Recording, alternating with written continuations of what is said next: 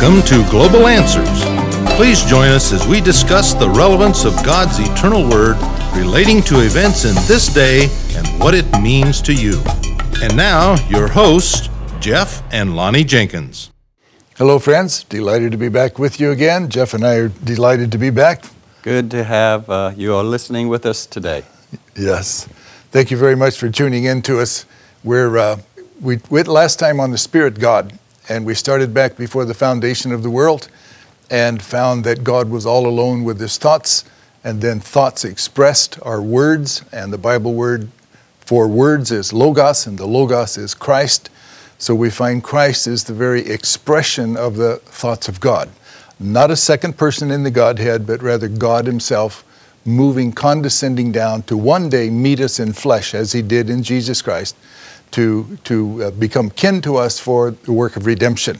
There's a big, many, many steps, thousands of years uh, in, in between there. Just, just to give you an idea about uh, how long ago all of this started, in Genesis 1 1, it says, In the beginning, God created the heavens and the earth. Mm-hmm. And then there's a big period right there.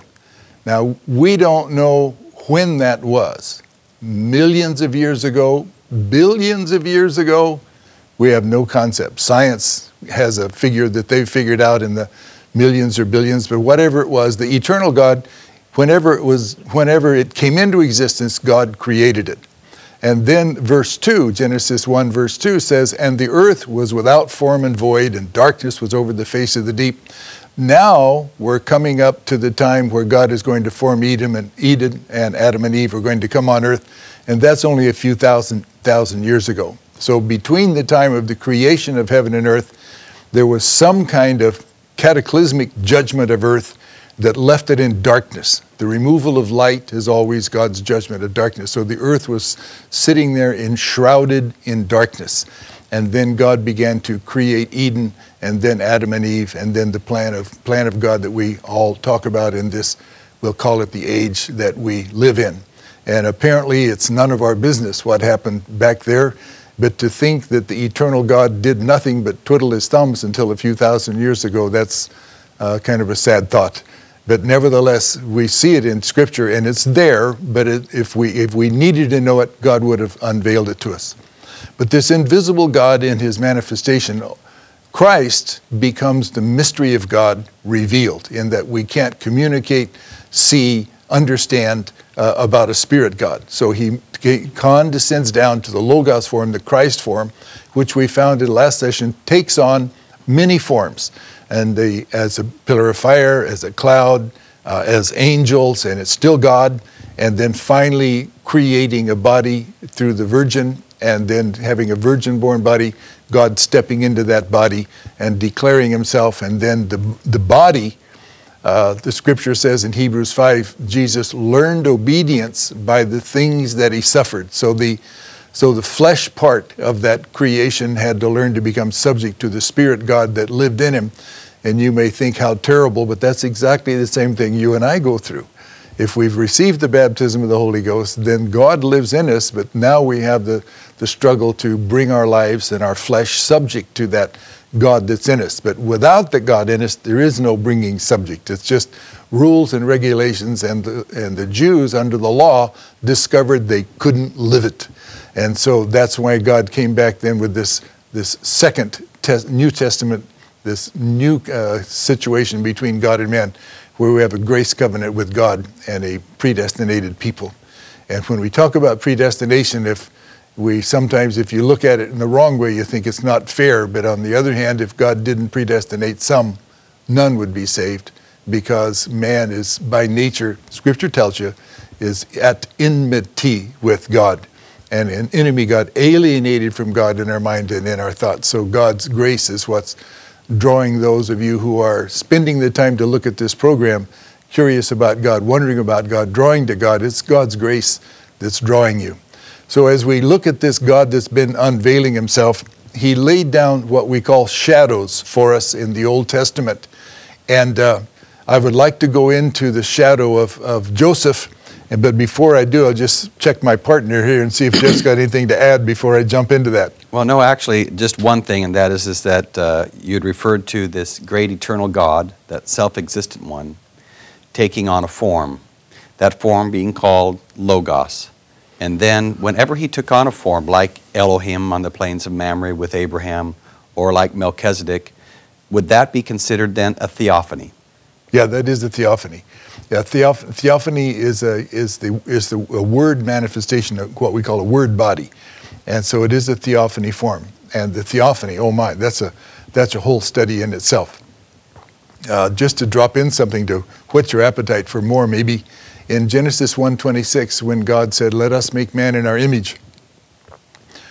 His whole family was created right there. He didn't create a single man; he created his whole family right there in his great thinking, in theophany form and not because because when he was created in God's image, God Himself had not yet come to flesh.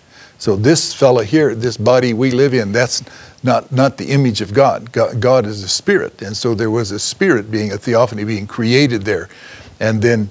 And then in Genesis 2 5, that's when God formed man out of the dust of the earth because there was not a man to till the soil. And then that, that uh, allowed God to put a man on the earth that could fall and then that through no, it didn't make him fall, but knowing he would, and the infinite God with all knowledge knew he would, and so therefore that uh, initiated the program where God be, could begin to unveil himself through his attributes of Savior and Healer, uh, Redeemer, Kinsman Redeemer, and all, all, these other attributes. But the, to show you the, the, the, plan of God, I think the story of Joseph in the Old Testament mm-hmm. is one of the most clearest, what we call Christ types in the, in the Bible. And I could give it to you fairly brief, but I'll just read a few of them to you and then I'll tell, tell you the story in brief. And if you'd, if you'd like uh, more details about it, just, just contact us, say, I'd like more details about Joseph, and we can fill in the, fill in the details for you. When you look at an Old Testament shadow now, those of you that study the Bible, you'll already know this you can't pick up on every detail or the, or the image is lost. You have to catch the highlights of what's going on. And when you catch the highlights, then you see, you see what God is trying, trying to show. So, starting in Genesis chapter 37, we find Joseph, Joseph coming on the scene.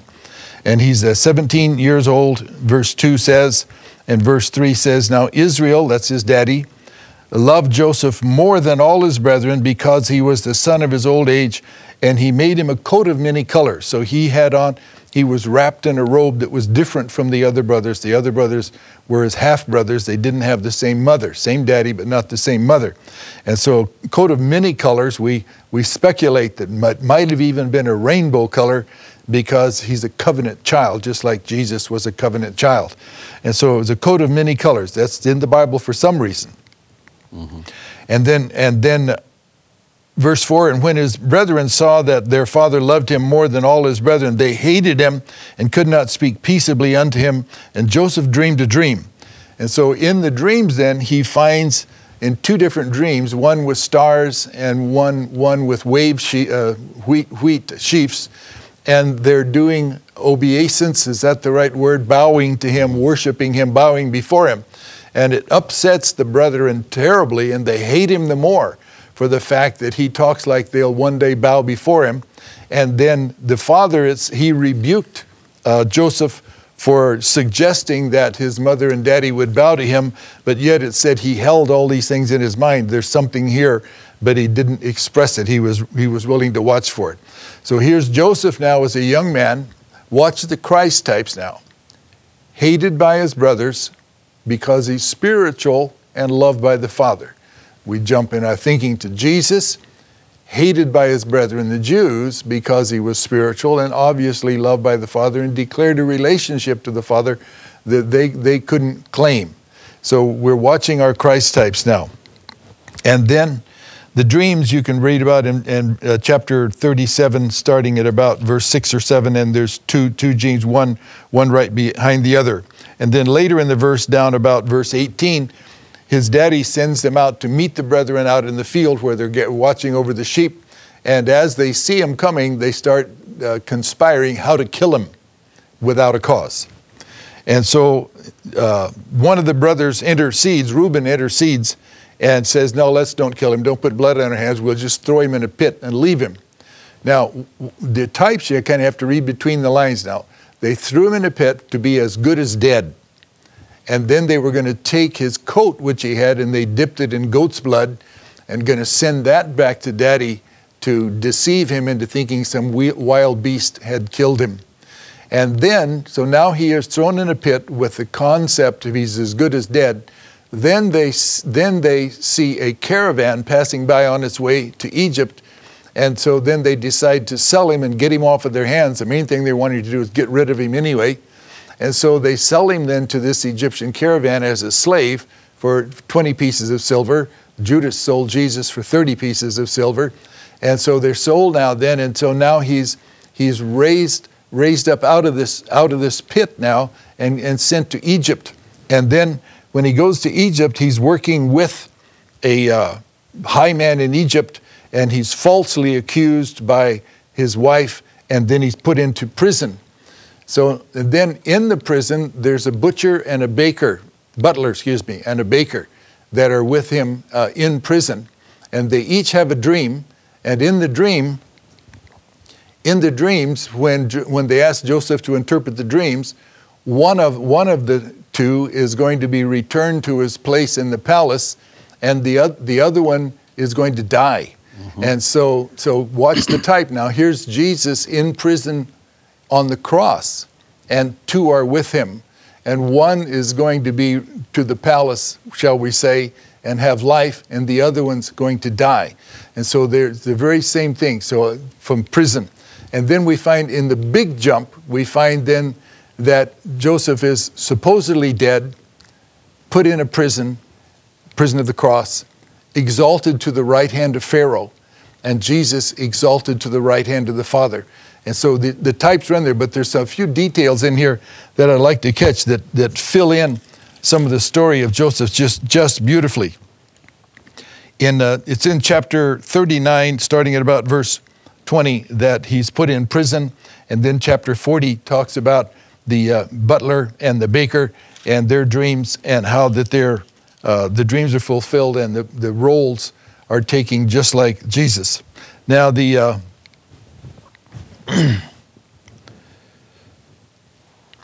and then the Pharaoh has this dream about famine, and he can't interpret it. And the butler that had his dream interpreted says, Hey, there's a fellow in prison that can do these things. And so he's brought out of prison and then sits at the right hand of Pharaoh and becomes comes the second only to Pharaoh. Just like Jesus, no man can come to the Father but by Jesus. Nobody can come to the Pharaoh but by Joseph. And then, so he becomes like almost like second in command, and everybody there. And then, as he goes out, there's a trumpet sounded before him, and everything stops, and every knee bows as Joseph comes to the thing. Just like the scripture says that one day every knee shall bow, every tongue shall confess that Jesus is the Christ. So the types keep running perfect. Now, the one that I want to get to is several times in uh, Genesis 43 26, Genesis 43 28, Genesis 44 14, we find his brethren have come to him now and are falling before him. Uh, for because they don't know who he is. The famine is in the land, and they've come now for, for grain, for wheat, for life, for sustenance. And here's Joseph, who hasn't yet told them who he is, and yet he's revealed, yet he's taking care of them, just like the Jews don't yet know who Jesus is, but yet he's taking care of them anyway because he has a plan for them. He knows what it's all about. When, when he was rejected by his brethren, Joseph, I'm talking about, when he was rejected by his brethren and then came to the right hand of Pharaoh, during the time of his rejection from his brother, he took a Gentile bride. And that's exactly what Jesus has been doing during this time where he's not with the Jews because he blinded them. book of Romans tells us he blinded them for the sake of us. Jesus is calling out a Gentile bride the same way that Joseph had a Gentile bride. Almost all of the all the Christ types. Moses had a Gentile bride. Boaz had a Gentile bride. All the Christ types in the Old Testament have a have a Gentile bride. and then all the way over now in Genesis chapter 50, it says, And Joseph took an oath of the children of Israel, saying, God will surely visit you, and you shall carry up my bones from this place. And then in Exodus, uh, it says that they, they did the very same thing that carried up his bones out of Egypt. So Joseph also left an empty tomb, just like Jesus left an empty tomb. Mm. And so all the, Christ, all the Christ types are there. But for us in this area during this time period of this broadcast, uh, where we're in now, this, we're still in the Gentile age, and God is still calling the Gentiles, still working among the Gentiles. So this we're in this age now. So then when when Joseph now, when his brethren are coming to him to, to get grain and he's taking care of them, not to go into all the scheme, there's finally a time where he unveils himself to his brethren, the Jews. He lets them know who he is. Chapter 45, verse 1 Then Joseph could not refrain himself before all them that stood by him, and he cried, Cause every man to go out from me. So therefore, he dismissed everyone around him before he unveiled himself to, the, to his brethren. And that's what's going to happen. Jesus is going to dismiss his Gentile bride into a rapture, put him into another place before he reveals himself to his brethren, the Jews. And then, and then as after he has they're, they're scared to death. And we could take you to Zechariah 12, where they're scared to death there too. Oh my, where did you get those wounds in your hands? Mm-hmm. And, and then in verse 4, 45 4, I am Joseph, your brother, whom you sold into Egypt. Now therefore be not grieved nor angry with yourselves that you sold me hither, for God did send me before you to preserve life. You know, where would we be without Jesus going, mm-hmm. going to the cross? Verse 6 For these two years has the famine been in the land, and yet there are five years in which there shall be neither earing nor harvest. Verse 7 And God sent me before you to preserve you a posterity in the earth and to save your lives by a great deliverance. So it was not you that sent me hither, but God. And so we see in the great plan of God, we know in that movie called The Passion, as people wrote it up in the papers, they were saying, Oh, look, uh, the Jews killed the Messiah. And others were saying, look, the Romans killed the Messiah. Uh, doesn't make any difference. In one sense, what, what happened there, it was all in the plan of God. If there had been, if Christ, Christians, think with me a moment on this. If Christ had not been crucified, there would have been no shed blood, and we would have all been lost. So when we when we want to blame somebody for the crucifixion of Christ, uh, don't, don't go that way. If Jesus had lived, we'd be lost. So somebody had to shed his blood to make a way and a provision, provision for us. And if we want to go back to our types, it was neither the Romans nor the Jewish populace that killed him, it was the religious system of the day that killed him. And there's our types that carry forward in every age the, those which fight the existing truth are almost always the former uh, age religions, older religions, caught in their traditions. And I brought it up to a place, Jeff, have you got any comments? I'd like to uh, read a scripture that uh, Brother Lonnie had uh, in, uh, referred to, and that's out of Zechariah chapter 12, where we do find that the Jews eventually recognize this Messiah the ones that uh, this, this Joseph type. And we find that uh, Joseph had married a Gentile bride, had not revealed himself to the Jews as of yet while he was courting his bride. For uh, we find the famine was for seven years, and for seven church ages, we find uh, that while this Gentile era was going on, Jesus was now redeeming a bride, a Gentile bride unto himself. Then he returns back to reveal himself to the Jews in revealing himself to the Jews, they recognized that the Jews, they recognized they had had the Christ crucified. They had had, by the fact that the Bible tells us in many scriptures, Zechariah, Isaiah, but particularly also in the New Testament and Matthew, that their eyes were blinded. And so God mm. allowed the Jews to be blinded to crucify the Christ, the blood would be shed so that there would be a Gentile bride. Now, in Zechariah, their eyes are going to be opened, and I'll read it to you. And this is Zechariah chapter 12, verse 10. And I will pour upon the house of David and upon the inhabitants of Jerusalem the spirit of grace and of supplication, and they shall look upon me whom they have pierced. Jesus was pierced in the hands and in the feet. And they shall mourn for him as one mourneth for his only son, they shall be in bitterness for him as one in bitterness for his firstborn. They're going to recognize, they're going to grieve, they're going to be so sad that it was their, for, their fathers that had had him crucified. And so now uh, they're, they're aware of the fact that he was the Messiah and they're mourning this pierced one, Jesus Christ. In, the, in that day shall there be a great mourning in Jerusalem, as the mourning of Hadadrimmon in the valley of Megiddon, and the land shall mourn every family apart, and the family of the house of David apart, and their wives apart, and the family of the house of Nathan apart, and so on, and the families of the house of Levi, and all the families that remain, every family apart, and their wives apart. So we find them grieving over the fact that he was, they, he was crucified. The Jews are grieving over the fact that they had him crucified. now, if we look really quick um, in chapter 13, verse 6, it says, And one shall say unto him, this one that was crucified and pierced, and one shall say unto him, What are these wounds in thine hands? So now we get a little better understanding of even where the piercing was. What are the wounds in thine hands? And he goes on to say, Then he shall answer those which, with which I was wounded in the house of my friends. So we find that at this great time, and we're very close to that time, by the way, that very, that very age, mm-hmm. where the Jews' eyes will be open. They're already in the homeland.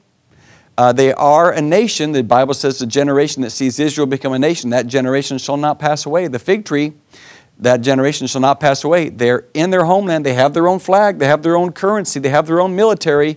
They're waiting for the return. They're waiting for the Messiah. They don't know who entirely the Messiah is going to be or what uh, form he's going to come in, but they're anticipating the return of the Messiah only to find out that it was Jesus Christ. Anything else, Brother Lonnie, you'd like to mention? Well, when we go into the Christ type with uh, Jesus, and uh, could, we referred back to the book of Ruth and so when we're talking about Joseph and his, let's say, redemption of his brethren, we find in the story of Ruth that Ruth and there is a Jewish woman named Naomi, and she has gone out of the land with her husband and her two sons during a time of famine. And then while they're out, her husband passes away, and her uh, the, the Gentile wives that the two daughters had, uh, two sons had taken, the two husbands, uh, the sons passed away. Right. And so now Ruth is left with two daughter-in-laws. And one daughter-in-law, she, she goes back to her people. But Ruth, she says, wherever you go, I'll go. Wherever you die, I'll die. Where, whatever God you worship, I'll worship that God. And she goes back into the land with uh, Naomi. And then Naomi shows her that they have a next of kin who's very wealthy named Boaz, and he is capable of doing the work of redemption for them. That's another story in itself, mm-hmm. but it takes a next of kin to be able to do the work of redemption. And so, so then Boaz starts the work of redemption, but to make the story simple, he falls in love with Ruth and wants to marry Ruth in the redemption process. So to do that, he has to do the work of redemption for, for Naomi. So to straighten it all out and clarify my words, the, the kinsman redeemer, to get his Gentile bride, had to redeem Naomi representing the Jew. So God did the work for Israel, gains a Gentile bride, then turns back to Israel again. So the whole cycle is just repeated in story after story after story of uh, Joseph and Ruth and Boaz and uh, Moses, while out of the land, marries Zipporah, a Gentile, and Moses is a Christ type, Redeemer type, lawgiver type. So he's a Christ type, but he takes a Gentile bride. And these stories always go on. So this is the era, friends, when God is still calling a Gentile bride. And I hope that you're pressing toward the mark to be part of that group. Because out of the church, there are two groups and the two groups are a wise and a foolish virgin. Mm-hmm. And between the wise and the foolish, you can read about it in Matthew 25, we find part of that group, both virgins, both clean living, that out of that group, then one group is ready for the bridegroom, and the second group is not ready. They don't have oil in their lamp, which is the baptism of the Holy Ghost. And you need that, friends. I need that, friends. We're not complete without it. And so we're leaving a lot of these things hanging. We're running out of time again. Jeff, did you want to add anything in our 40 seconds? Repent and be baptized in the name of the Lord Jesus Christ for the remission of sin, and you shall receive the gift of the Holy Ghost. Jesus Christ, God incarnate, came, He died on the cross for you and for me, shed His blood that the very life of Christ might come back upon the believer. That comes about by you repenting of your sins. Write us, stay in correspondence with us. We love you. God bless you, and we'll see you again next week. Friends, in our story of Joseph in our shadows, we remember that Joseph is a type of Christ, and while in rejection from his from his brethren, which types the Jews, is exactly when he took a Gentile bride, which is what's going on right today. Zechariah 12:9 shows us that the Jews will receive their Messiah back again, and Joseph said to his brethren, "You thought evil against me, but God meant it for good to bring salvation." Friends, had Jesus not died on the cross, we would all be lost in our sins. It's by faith, friends. It's by faith. Can you believe the Word of God and receive salvation?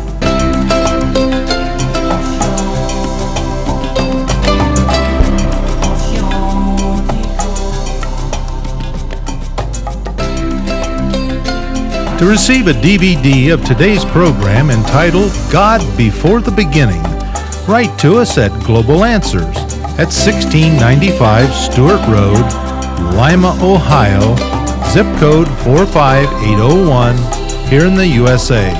Or visit us on the web at globalanswers.us.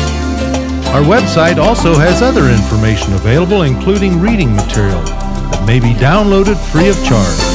Please take the time to visit our site. That address again is globalanswers.us.